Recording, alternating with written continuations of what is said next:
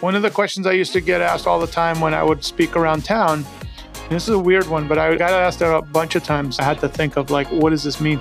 People would ask me, if I start a podcast, what do I do if people listen? And the first time I heard that, I was like, well, that's the whole point. But then I had to think like, what are they asking? What they're really saying is, what if people listen and they judge that they don't like what I'm putting out there? And what they have to realize, just because I might not like what you're putting out there, it doesn't mean I don't like you. It doesn't mean that you're a bad person. And I think the emotional brain kind of hijacks us and creates thoughts that just aren't real. Welcome back to the Better Than Rich Show. We're in for a treat today with Chris Krimitsos. Chris has a, a book called Start Ugly. And I start the episode by telling how I met Chris, but something I didn't share is that Chris was the first person to ever truly plant the seed about me starting a book. And I have nine books under the Grab Tomorrow series, and he was the first person that really helped me with that. And I'll be forever grateful for this man, because he gave me an hour of his time. And we talk a little bit about that, why he did that, why he gave a random stranger an hour of his time. And he's done over two thousand events. He has he set a Guinness Book World Record and holds uh, and rebroke that record for the largest online podcasting event, with over six thousand people attending an event uh, in this niche. He is the premier expert when it comes to podcasting and creating. He has the Podfest Expo, which is the largest podcasting event that you could attend. He is a marketing genius. We get into some really great dialogue when it comes to how to start a podcast, how to start ugly, what are some of the ideas and concepts behind marketing for your podcast, for your brand, niching down. So get ready for another great episode of The Better Than Rich Show with Chris Krimitsos. Welcome to The Better Than Rich Show with your hosts, Andrew Biggs and Mike Abramowitz. The Better Than Rich Show helps ambitious leaders who are on a mission to leave the world better than they found it, change their perspective on what's important, increase their income and impact, and systemize their life and business. If you've ever struggled with finding your purpose, have felt disconnected or distracted, or found yourself going through the motions, this show will remind you that what you do matters and will re-inspire you to chase your highest dreams. It's time for you to become better than rich. Welcome back to the Better Than Rich Show. I'm Mike Abramowitz here with Andrew Biggs and a special guest today, Chris Krimitsos, from the book Start Ugly and Podfest, the Guinness World Record holder. Chris Krimitsos, welcome to the Better Than Rich Show. That was awesome. Thanks, Mike. Thanks, Andrew, for having me. Well, I am so looking forward to this convo, and the audience might not know this, but I've mentioned you in a couple of episodes, so the audience who follows us might know, but Chris is the gentleman who is the birthplace of Grab Tomorrow. Grab Tomorrow started, all of my books started from a conversation with this man who is willing to sit down with me, invite me to the Center Club, and said, you want lunch? Yeah, let's have a conversation. Talk to me about branding and the book and my message and what I have to offer the people of my audience, like everything. And it was just such a beautiful gift of his time, of his intellect. I researched him a ton. He was on TED Talks. I was like, this guy is just such an unbelievable human. And I'm so grateful that I have you in my life as a friend. Chris, I have to ask you, I probably should have asked you so many times before this one moment right now, but like, why the hell did you give me, a random stranger, I never met you before, Dave Kavon, I met him once, he made a recommendation, and you were willing to give me an hour of your time, pay for my lunch, and give me all the content I needed to go launch what was a nine book series? I have to ask you, why did you give such a random, beautiful gesture to a stranger? So I grew up in New York, and a lot of the people there were very dog eat dog. And I remember not liking the fact that they were not supportive of each other. I'm not saying there's not supportive people in New York, but the dominant culture is not supportive. And growing up, when I moved to Florida, I decided to create a different paradigm for my life. And that was, why can't I support people around me? And why can't we all grow and help ourselves, but then help the greater community? I started a networking group that you knew about, Mike. And what I remember doing was I would take appointments with anyone that was introduced to me. and I would spend an hour. That was the time. Now it's so funny when we look at an hour. But at the time, it was precious to me, and I would give an hour. And I looked at those moments as relationships that would be with me for the rest of my life. So I'm glad that you and I are still here talking today, a decade later. So I did that for ten years. I would do twenty-five one-to-ones every week for ten years and made some of the most valuable relationships. And Mike, you know this, but I've done over two thousand events. So in that process, I made a conscious decision that I wanted to fill my life with events and great people. In order to do that, I had to invest uh, in my time to meet people. So I saw that more as a benefit. Uh, I know you saw that as a benefit to you. I saw a benefit to me in meeting the great Mike Abramowitz, who would later go on to create P B and J, Tampa Bay, and everything else. So I already saw the great things you were doing. And I was enthralled that you had a team, a young team that you were motivating. You're a really special person. So that was a great conversation that we had. And I'm so glad that you've created this podcast, these books, and all these amazing things that you're doing out in the world. My life's purpose is to help other people around me when called to. Yeah, and I, I really appreciate that, Chris. And I think just a great example. I actually didn't know that origin story, Mike. I love hearing these origin stories and how everything came together. But what I'm hearing is investing in people, investing in your network, network equity has been really important to you and your career and your success. It was an intentional strategy. And in some ways, it's interesting because it's one of those examples of things that doesn't always scale all that well. But because you were so intentional about it, I mean, twenty-five one-to-ones for an hour every single week, that's over fifty percent of a normal person's work week that you were investing. And it's kind of like you were going slow so you can go fast later is, is my interpretation. I also just get the sense that whenever I talk to really high-level people, they go out of their way to be generous. And I just want to reflect that to you. So thank you for that. I'm curious, man. Tell us, you've taken off with the book, with Start Ugly. I'd love to get into that. I'd also love to hear about Podfest. Let's start with Start Ugly. What's the idea behind Start Ugly? It's a great title. I love it. It's so important that people understand this concept. So fill us in a little bit. What's it all about? The way it got started is the era that Mike is talking about is when the word Start Ugly came to life. So back then we were doing workshops at this place called the Center Club. And this is before cell phones had video. I would use a little Sony camera and I would put the video up on YouTube. So YouTube came out February fourteenth of two thousand five. I had a YouTube account a few months later and I had like a thousand videos on YouTube, Viddler. A lot of people don't realize there was nine other video platforms that didn't survive. Uh, YouTube and Vimeo are the only two, but I was on all of them. Uh, we would aggregate all these videos and it was a lot of fun. But I was teaching and people would ask me, what is the video camera you're using to get all these great videos?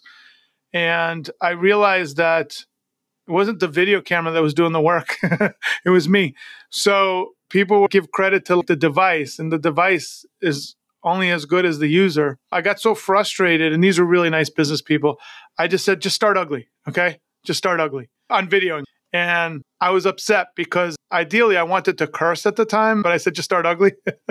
And people were like, tell me more about this concept, start ugly. There was no concept. It was just me telling them to start ugly. So I saw that it resonated. And I always said, if I ever had a chance to write a book, that's a great title. Fast forward to the podcasting world, and every day I'm helping someone get started their podcast and motivating them. And again, what tools are you using? What mic are you using? It's like, dude, just start ugly. You know, I was going to write a futurist book about how the future always changes. So you're almost forced to start ugly all the time. But I realized if I wrote anything about technology, blockchain, you name it, it would be outdated the moment the words hit the book. I mean, look where we are with A I. We wouldn't have all this stuff today. So I created a book that is a short story, a fiction story, taking place in the early nineteen hundreds about a gentleman that had the top lumber mill and he was training his lumberjacks on how to swing an axe. He had the best axes. He had a research and development lab and he had a young kid that he hired for his R and D lab who was riding his bicycle into work. And back then they had just put, this is on Manhattan Island. That's what they used to call Manhattan. He was riding his bicycle on Manhattan Island, and he ran into a telephone pole, that which they had just put in. And his bike tires got caught on the telephone pole. So the kid started realizing, what if I took a bike chain and rotated it around? Maybe it could become a saw. So it's the beginning innovation of the chainsaw. And unfortunately, the owner didn't see the innovation. So he wasn't willing to start ugly again because try and tell someone that's swinging an axe that a bicycle chain could do a better job is insane. I don't want to ruin the rest of the story, but it's a really interesting story. And I said, how could people of today see themselves one hundred years back that would pertain to anybody.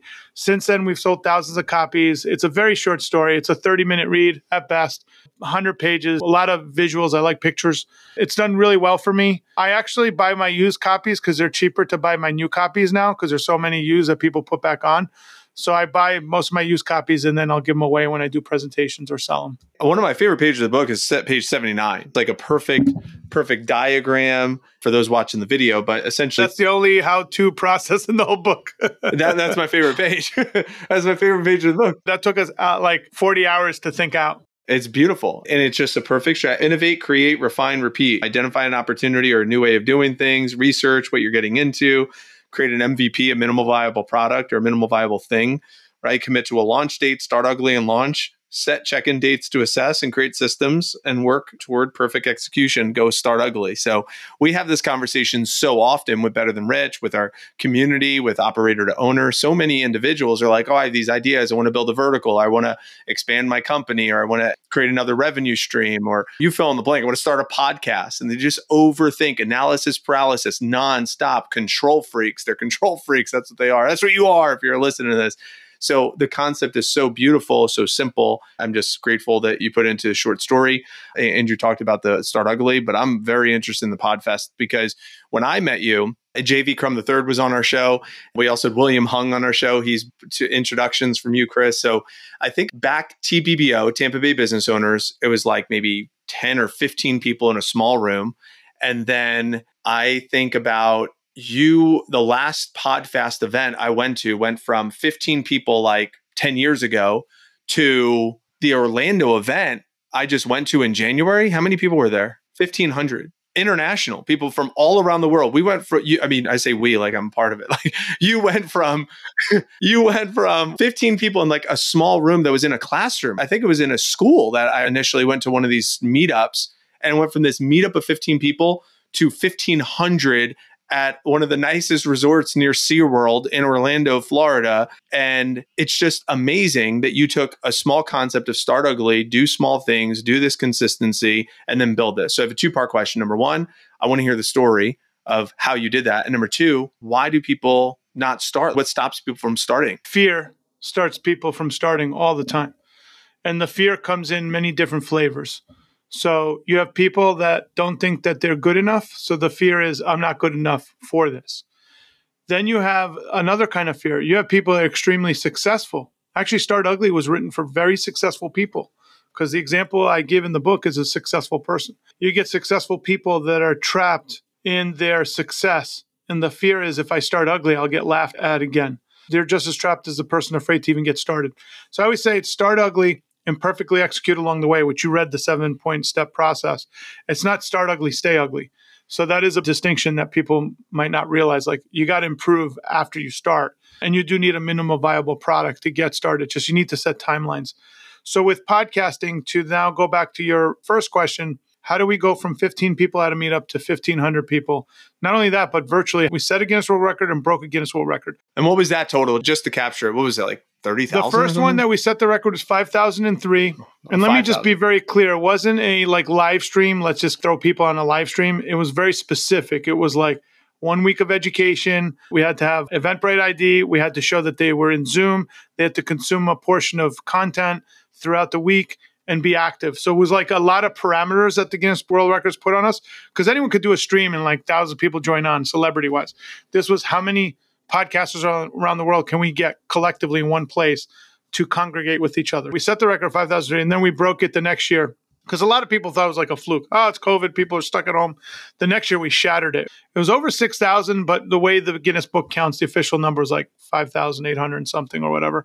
Like I said, you have to discount if they don't hit certain parameters. So anyways, that was a learning process, but let's go into how did we go from fifteen to fifteen hundred? And I'm not saying this because this is my book, but it is the absolute truth because you're right. Doing a meetup at a Mimi's cafe and then doing it at a local hotel and then doing it at a convention center hotel, three different ball games, okay? Doing one at a cafe is very easy. You call up the manager. We're going to bring five or ten people over. Is it okay if we have a room? I'll set up my projector and screen, and they're probably going to eat. No problem. Come on over, Chris. What day? Monday night? Even better. It's dead. So that that was that. Okay. That was August fifth, twenty thirteen. So then we go to, okay, well, we, actually the next step, Mike, was we did two workshops. So I saw how transformative podcasting could be. So I said, let's do two workshops. So I took the same guy, Steve Cherubino, who we affectionately in Tampa Bay call the Pod Father. I took our local Pod Father with me and I said, I'm going to put you in my car. I'm going to drive you to a place. I'm going to have some people there. Can you talk about podcasting? Well, I would sell all month seventy-five people into a workshop. I would literally imagine, like, if you're like my friend, I just pick you up in a car, tell you, hey, bring your gear. And then you show up to a place. There's seventy-five people sitting there waiting for you, giving you an applause. Like, to him, it was like, what the hell's going on? Because that's what happened. He wasn't like a professional speaker. He was like a podcaster out of his house, right?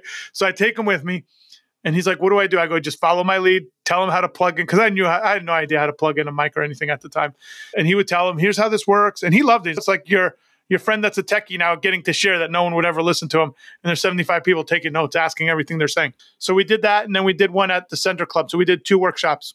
Out of that came, everything I created was created out of the needs that were created from my other actions. In other words, I never had the end in mind to be fifteen hundred. I just followed what was needed in that moment, and then I would start ugly and create what was needed. So after I helped all those people, what do you guys think happened to me? My phone started ringing off the hook. Hey, I'm stuck here. I can't use this. How do I use GarageBand? I have no idea. Like, I'm not a tech. I'm a marketer. My wife is a techie, and she's a beautiful blonde-haired, blue-eyed lady, and they all think, because I'm a guy, like, oh, you're the techie. Like, actually, she's the one that helps me with my tech, and she's not sitting on call doing customer service either. We created Podfest. And that's when we said, once a year, let's all get together. Let me bring in all the vendors that could help you. And then from Tampa, I'll leave you with this last story, Mike, and then you guys can ask whatever question you want. But how did I go? The big question is, how did I go from a hotel in Tampa where I had all my connections? It was very cheap to do the event. In other words, I was what I would call low downside, a little bit of upside. You're not going to get huge upside because Tampa, as much as I love Tampa, it's not an international destination for these kind of things. How did I go from there to Orlando? Going to those convention centers is like going from the minor leagues to the big leagues, because now you have to book a convention hotel. And for those of you that don't know, you have to promise sometimes one hundred thousand dollars in food and beverage spend. And it's all what's called personal guarantees, which means if you don't pay it, they come after you. They literally sue you, like, not figuratively. It's part of the business process. So I had a friend named Neil Gilarte. He said, Chris, my sister runs, she's the service manager for a huge convention center hotel in Orlando. And I said to him, Neil, I can't afford to go out there, and I'm not putting my house up for personal guarantee to lose my shirt. But I'll give you guys a piece of advice a friend of mine said. He said, you should always take all meetings. You don't always have to say yes. So I said, out of respect to you, Neil, I'm going to drive out to Orlando and I'm going to take the meeting. Now, when I went out there, I didn't meet with his sister. I met with the salesperson, because at the time I didn't realize his sister was the service manager, not the salesperson. So I still was like learning how big divisions are in these hotels. And she started telling me, I could give you this hotel for, let's just say, ten thousand food and beverage. And as I was thinking about the number, because I'm factoring like, okay, ten thousand dollars, what do I need to do to get that? She goes, well, why don't we do five thousand? So now as I'm thinking, she's negotiating with herself. Now I'm recalibrating my thought. Okay, five thousand. By the way, Mike knows me. I'm a very dynamic person. But when it comes to finances and my family, I'm thinking. Like, I'm not going to make a rash decision. As she says five thousand, as I'm thinking, she goes, well, why don't we do thirty-five hundred? Now I'm dumbfounded. And obviously I go, let me drive home and think about it. My mind is an absolute yes. But what I'm thinking now is, what's the catch? Why did she go from ten to thirty-five hundred? So as I'm driving home, I call my buddy Neil up. And Neil, his family is a very proud Venezuelan family that came to this country. They lived in Orlando. Neil then moved to Tampa. And when I had Tampa Bay Business Owners, what Mike talked about, I helped him get started with his video business. So this is a, important to the backstory. So as I called Neil, he goes, how'd it go? I go, they literally are giving me the hotel for basically the same rates as the Tampa hotel, and in some ways even cheaper. So I don't have any downside and I could figure this out. He goes, so you're going to do it? I go, I don't see any downside. But I said to him, why are they doing that? And he goes, well, I talked to my sister and she said, when I moved to Tampa, you helped my family by helping refer me and connect me to the Tampa business community. So our family owes you one. So my sister, who's a service manager, told that salesperson, if that kid doesn't have an unbelievable deal, I will never service any of your other big events. So that's one of those full circle events. And Andrew mentioned this before. Me not realizing I had all these amazing chips on the table from building social capital by helping people this is a way the universe kind of paid it back without me realizing it, if that makes sense.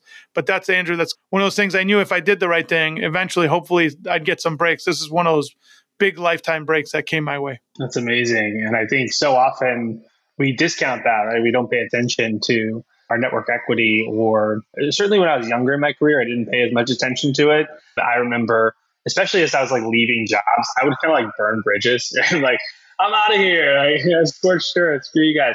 It's like, maybe that wasn't the best move, you know, for your career and for your social capital across the board. Maintain certain relationships, of course, but other times it wasn't always the best. You know, I think that's a pretty immature approach. And then you could extend that into all sorts of different things. But the law of reciprocity kind of always comes full circle, and you're always repaid in some way, shape, or form. Even if it's not linear, it might not even be a one-for-one sort of thing. There's times where, you know, I'm giving over here, and then I'm giving, giving, giving to all these other people, and then this person wants to bless me. I'm like, cool. I just trust that the universe is somehow balancing the ledger, and I think that that's a really cool way to look at it. I had a question about, one more question, and then I really want, I'm curious about marketing and how you're getting all these people interested in what you're doing, because I think you, that your mind is uh, is really unique in that way. You said people don't start ugly because they feel like they're not good enough. And the other th- side is they kind of like overthink. And I mean, I can't even tell you how many times people come to me and they're like, okay, I want to start a podcast. It's the same question you got, right? What mic do I need, right? How do I do it? Like, and it's like some mystic, you know, crazy thing. I'm like, you can literally Google that. Just pick some mic, you know, or whatever. But you don't even need to have a mic. They get caught up in the overthinking of the minutia. I'm also curious to hear your thoughts on this not good enough piece. What would you say to someone who is either overthinking or getting caught up in that sort of imposter syndrome right now? I'm curious to hear your thoughts. So in order to build confidence, you have to do something. So unfortunately, thinking doesn't help you build confidence because it's a revolving door around the same thought. So if you do want to do podcasting, let's say you're still afraid, recording a couple episodes is really important. Sometimes, and I say this in the book, sometimes it might not be your calling. Maybe it's not podcasting, but you should at least try it on. And then if it doesn't work, go over to the next thing. It's wasting the time on thinking about something is the most valuable thing that you lose. It's the commodity of time. As far as people that are high achievers, the excuse they usually use is I'm waiting for it to be perfect. Perfectionism. That again is another, it's a fear-based thing because nothing ever is perfect. One of the questions I used to get asked all the time when I would speak around town, and this is a weird one, but I got asked that a bunch of times. I had to think of like, what does this mean? People would ask me, if I start a podcast, what do I do if people listen? And the first time I heard that, I was like, well, that's the whole point. But then I had to think like, what are they asking?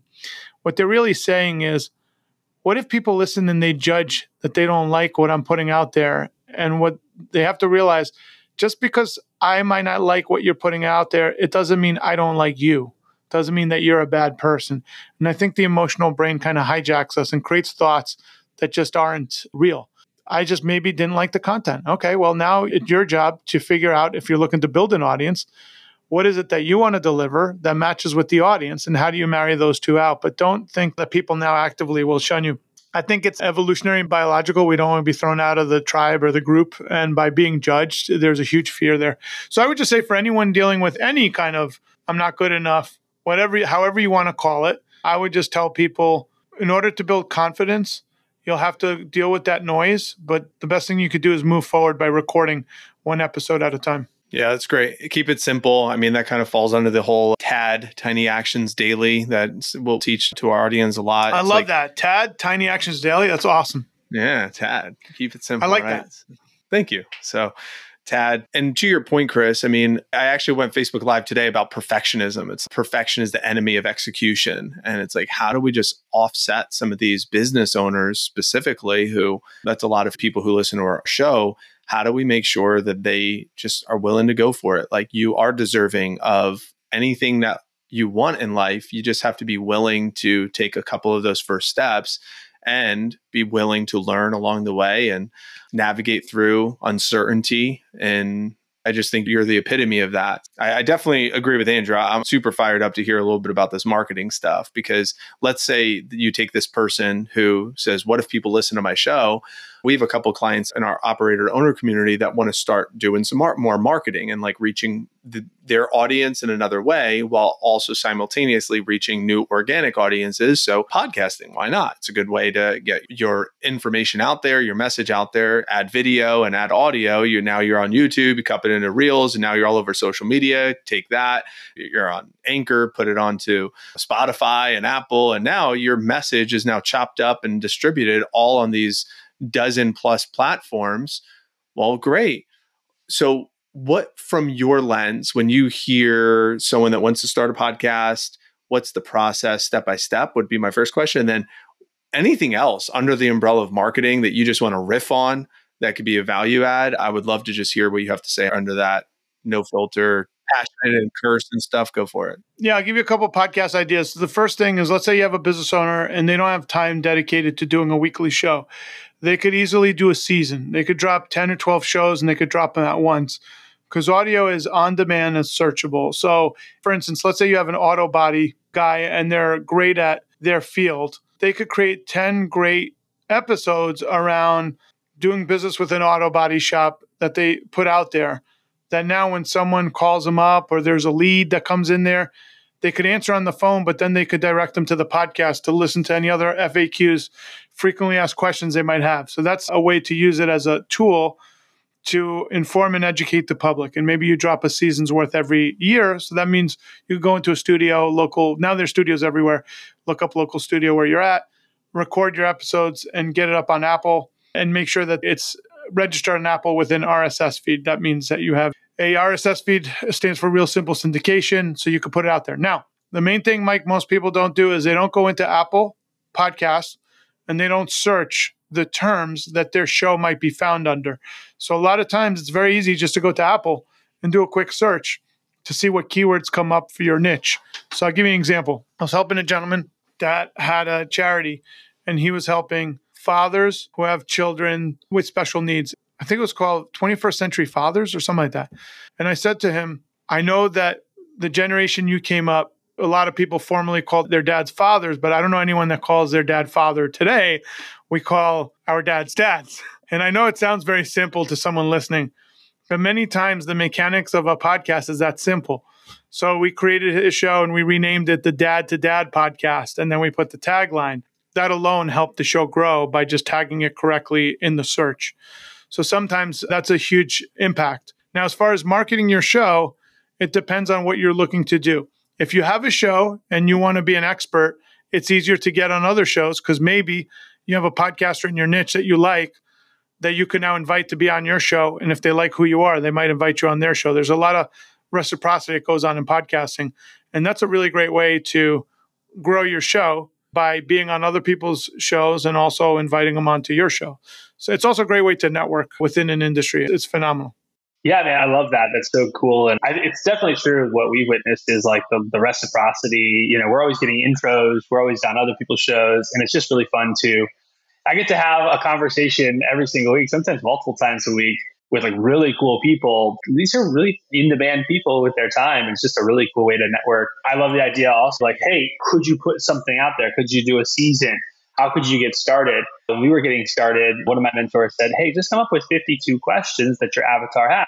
And I was like, well, why fifty-two? It's like, well, one a week. And so if you can come up with fifty-two questions, well, you have a year's worth of content. If you want to do a one a week, if you want to do one a month, right? Then just come up with twelve questions or do what Chris said and, and release a season. But anyways, I think there's so many cool things that you're mentioning there. I'm also curious. I almost want to ask you at some point, can you audit ours and say, hey, what are we doing? Well, what are we not? But what else would you say, man? I mean, especially around marketing, you're like an expert in email marketing too. How do you know what your niche is? How do you niche down? Your niche is pretty clear, but some people really struggle with their niche. They're like, oh, it's just women or it's men or it's dads or it's moms. So how do you help people niche? And maybe just talk to that a little bit too. So one of my famous case studies, I have a couple that I'd love to share with you guys, and it helps anyone listening. So my wife has the Women's Meditation Network, and I'll just share with you how we grew it from zero to four million downloads a month. It's about to hit one hundred million collective downloads in just a few years. So the first thing we did is she had meditation for women. So obviously she had a niche. Her niche was women and meditation. And the reason why that's important, like you said, we know that we could target just one side of the equation, you save a lot of money on your ads when you're running them. We also ran ads inside players. So most people would say, oh, you should run social media ads. Well, we realized by the time we convert them to a listener, it's not a guarantee. So we just found players, CastBox, Overcast, Podcast Addict. A lot of these podcast players allow you to put ads. What better place to put an ad than where people are listening to podcasts?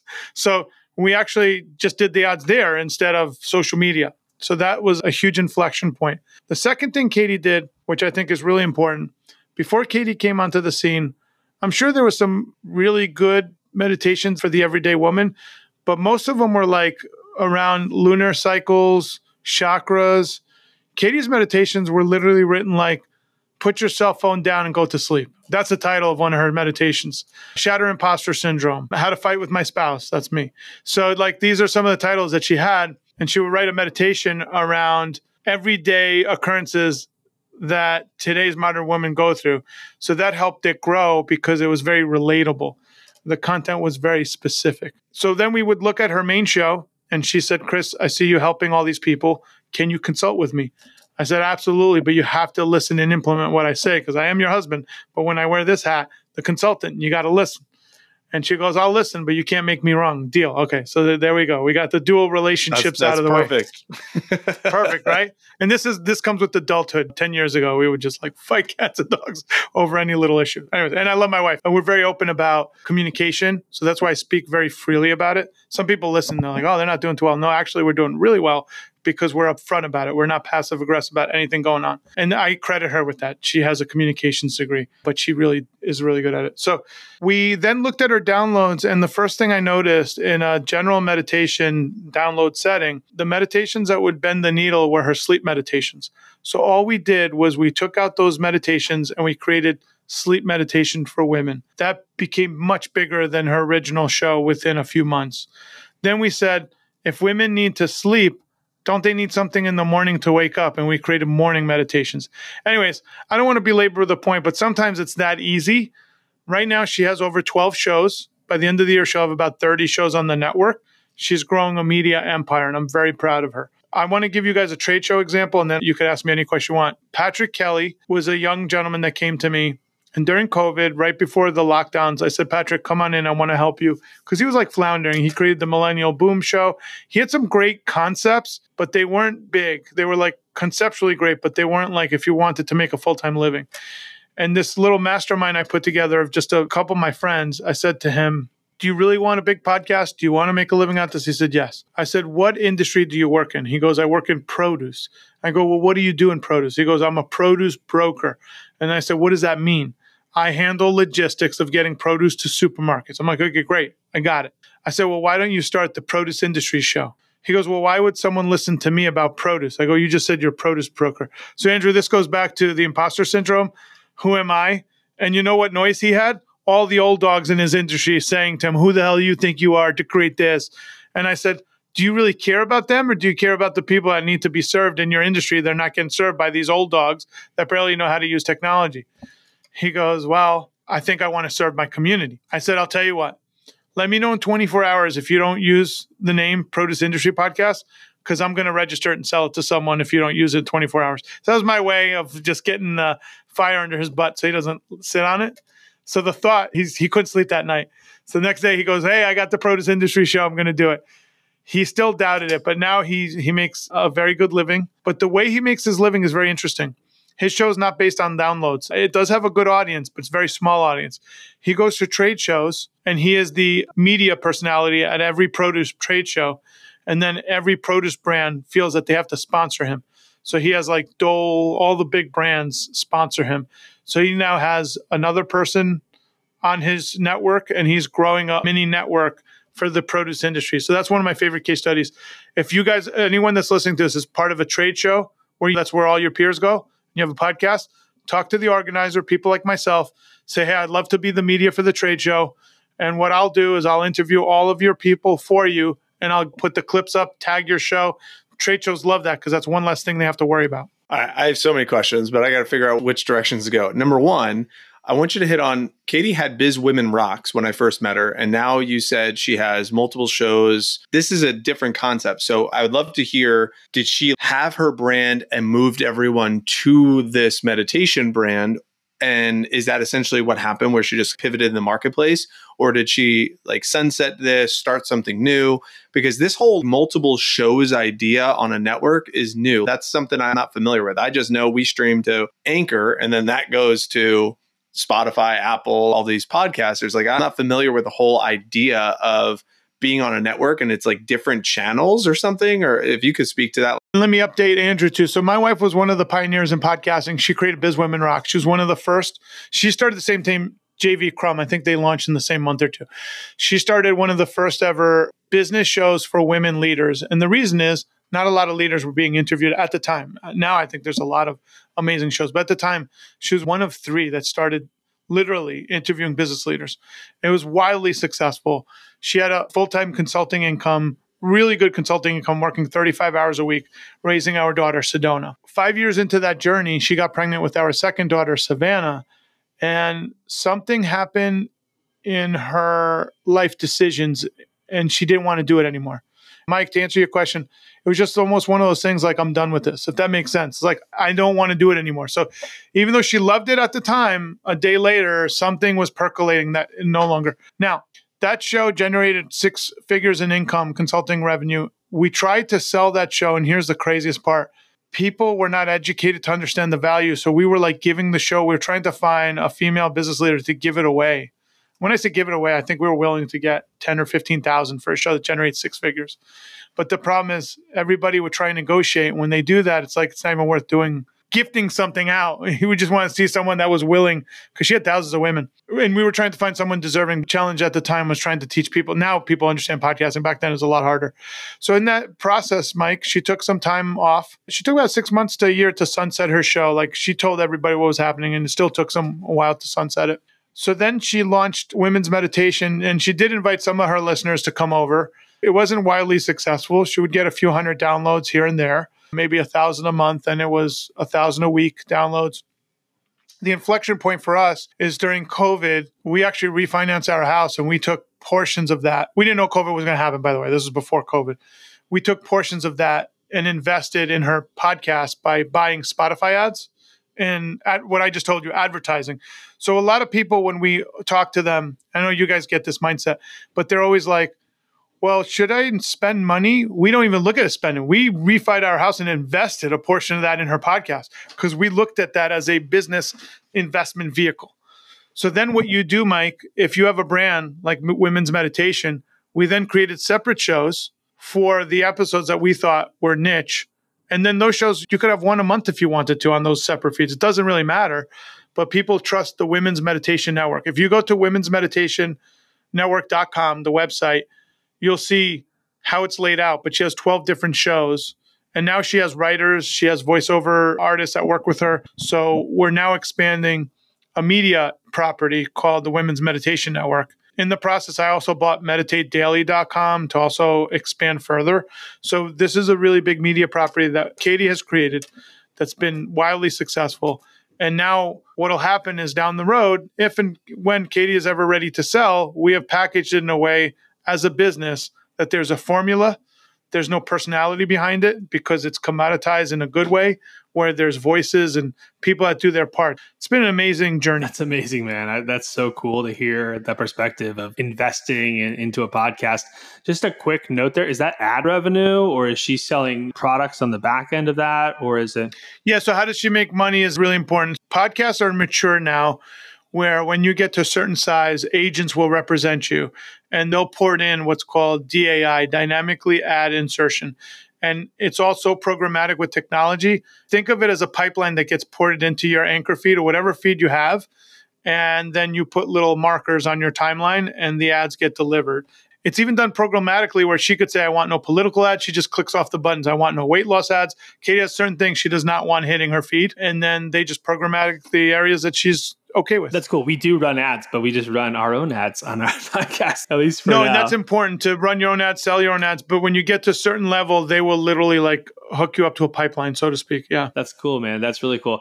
How would you respond to somebody who's started a podcast? Because I mean, the truth is, the reality, at least from our experience, is it's a little bit of a slow grind. Now, at least that's been our experience. We've just kind of like steadily ticked up. But sometimes it's a little discouraging. You know, you put all this work in and you go, ah, oh, that one got fifty downloads, that one got two hundred, and that one got this, and that one got that. And then now all of a sudden we're seeing at least some of our videos pop a little bit. And it's like, okay, twenty-five hundred was one we got recently, or forty-five hundred. And it was like, okay, now we can start. We're like finally a year and a half in, starting to see like the fruits of our labor. But for a year and a half, dude, we like ate shit with our numbers. There was nothing going on. If you're listening, you started with us, hey, thanks for sticking around. A lot of times those numbers were not super impressive, but we kept the faith that, hey, long-term, three years from now, five years from now, ten years from now, this entity can be powerful, both in terms of sourcing business to our businesses, maybe ad revenue, like you just mentioned, just the network equity that we're gaining through this process, all this content that's going to be produced as a result of it that we're going to chop up a thousand different ways. But what do you say to somebody who's a year in or two years in and they're still not seeing the results? Like, what do you think about? We run the Florida Podcast Association. So I have a monthly meetup where I literally help people every month. It's ten bucks. So we have people come in from all over the state.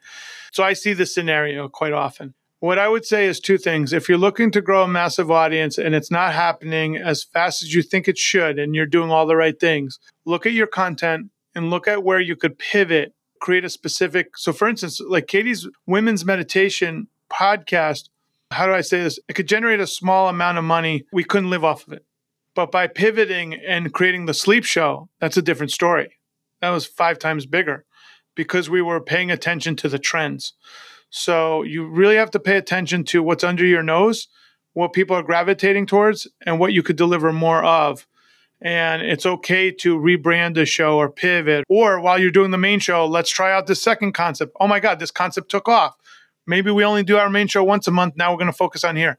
All of that is above board. So that's what I would say is you got to really pay attention to the trends and the numbers and do statistical analysis constantly. So with Katie, we got to get back to it, but we used to do weekly statistical analysis of everything that she was doing. That was part of my strategy. Every Saturday at my mom, I'm very fortunate that my mom lived close by. She would watch our kids for twenty-four hours. In that twenty-four hours, we had a date night. We had a walk in the morning, and then before we'd pick up the kids, we'd go over her numbers, uh, literally in detail. Which episode was most downloaded? What's moving the needles? Are we growing? Are we flatlining? Are we going in reverse? What's causing educated guesses? What we think is causing it? What we need to do to move forward? It was maniacal focus that grew it to where it is today. And we're very fortunate that I'm a very high entrepreneur and marketer, which Mike could attest to, but I'm not a great operator. She's a very great operator. So when you put the two, you have a perfect storm of two skill sets that are needed in a business. We're going to head to the three questions, but I have to ask this final question, and then we're going to head to our final three questions, go to the exit. And thank you so much. This is really valuable information, Chris. So my question is, how could someone move those numbers to get off to a faster start? Too? So Andrew asked, like, hey, they're going to have to do a slow start, but what could we do to pump out or get out off to a faster start potentially? So in your scenario, you need to go find someone outside of the two of you to look at the numbers, because what happens is you get your own blind spots and you make your own assumptions. So one, get outside counsel to look at what you're doing. That's number one.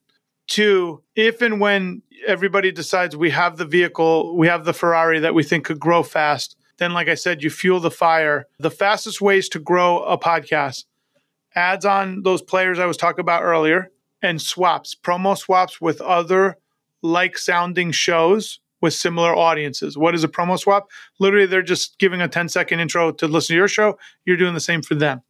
And that will literally double your numbers within a very small defined period of time. Or you could do what's called episode drops, but we could talk about that later. But that's the ways you would grow quickly. And I have to tell you guys, so one of the things we noticed with Katie's thing is we have nothing for moms. And it's called the Women's Meditation Show. So we're working during May, Mother's Day, to launch Meditation for Moms. But you know what makes our job easier when we're doing a meditation show for moms? There's one hundred podcasts that are dedicated to moms that we could advertise on to grow that show. So we like realized, like, man, that's a blind spot we should have seen day one. Why we didn't see that? that's why we have an outside counsel that we brought on to start talking. And while you're brainstorming, those things come out. That's a blind spot. Like, how could we not have something for moms? We thought, well, all our things are for women, but no, mom's a specific niche. And then guess what? I have one hundred podcasts I could advertise on that could blow that up overnight. Chris, this has been super helpful. And to wrap up every episode, we ask three hard, short-hitting questions, just first top of mind, whatever comes to you. Rapid fire. Question number one, what do you think the world needs most today? We need more grace and more faith, whatever that means to you. We just need more faith. Thank you for that. I appreciate it. What one to three books besides Start Ugly do you think everyone should check out? The best books to read, I think, David Goggins, his two books. I think it's Can't Hurt Me. I just listened to Cam Haines' book too. He's an archer.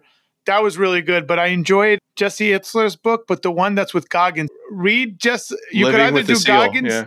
yeah, you could either read Jesse Itzler's book first or listen to it, and then Goggins. It's a really funny one-two punch because it like, you see from Jesse's perspective what Goggins is like, and then you hear Goggins' life story, like this guy's uh, cut from a different cloth. So I love that. Kevin Hart has a great book as well. Probably one of my favorite celebrity books that's motivational was Kevin Hart.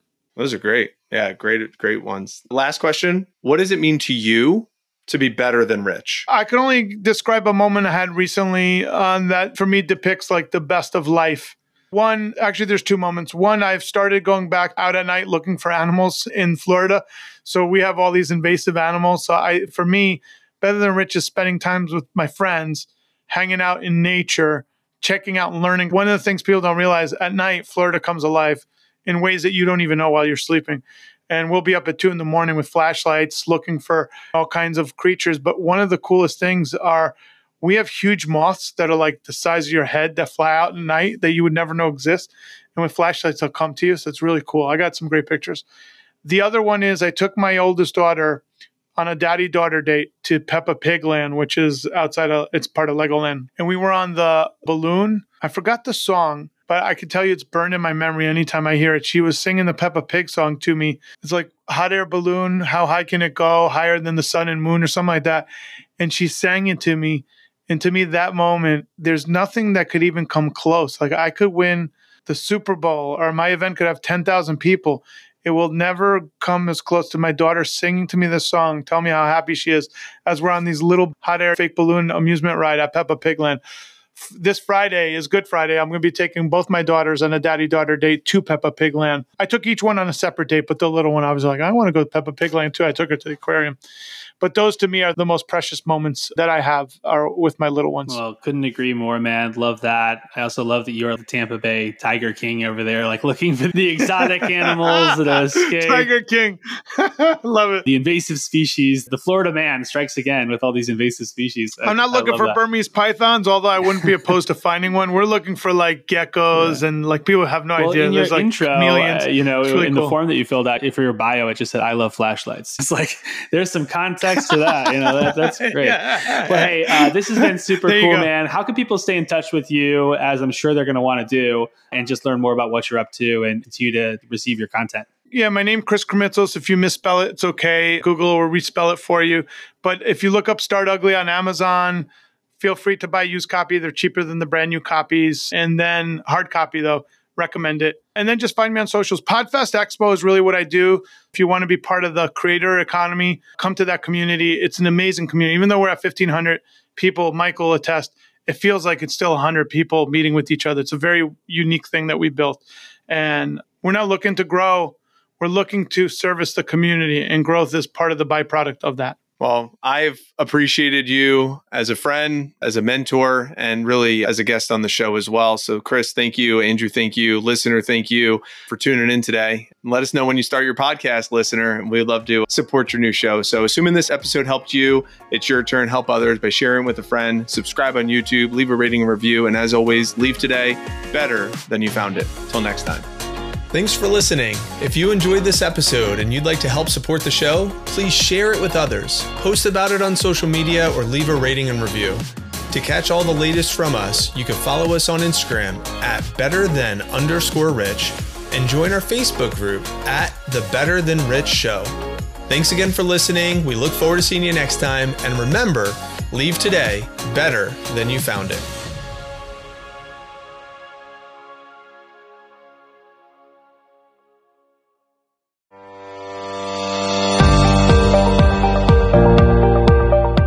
If you found value in this podcast episode and want to go a little bit deeper with myself and Andrew Biggs and our community, I recommend checking out one of these three resources.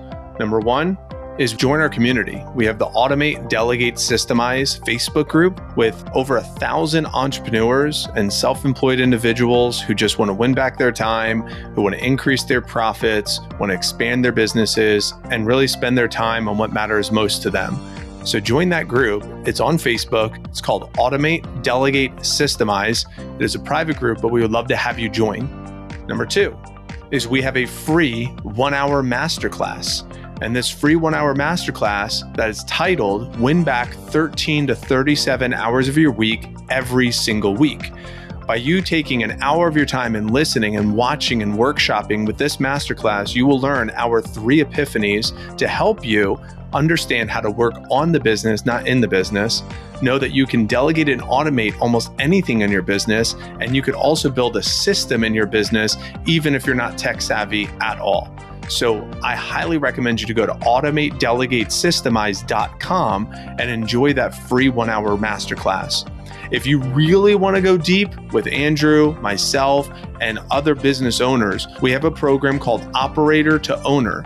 And Operator to Owner is our premier program that's twelve weeks long that will show you exactly how to use what we call the A D S framework, going through the prospect journey, the client journey, how to onboard properly, build your staff, build the pillars of your organization, audit your time with a dollar per hour exercise, offload and delegate your under dollar per hour wage that you want to pay yourself, how to offload those tasks, and really how to buy back your time. Our promise is that by the end, you will learn how to leverage a virtual assisted team, whether you want to use our Better Than Rich virtual assistants. We have those services. You could go to v a dot better than rich dot com.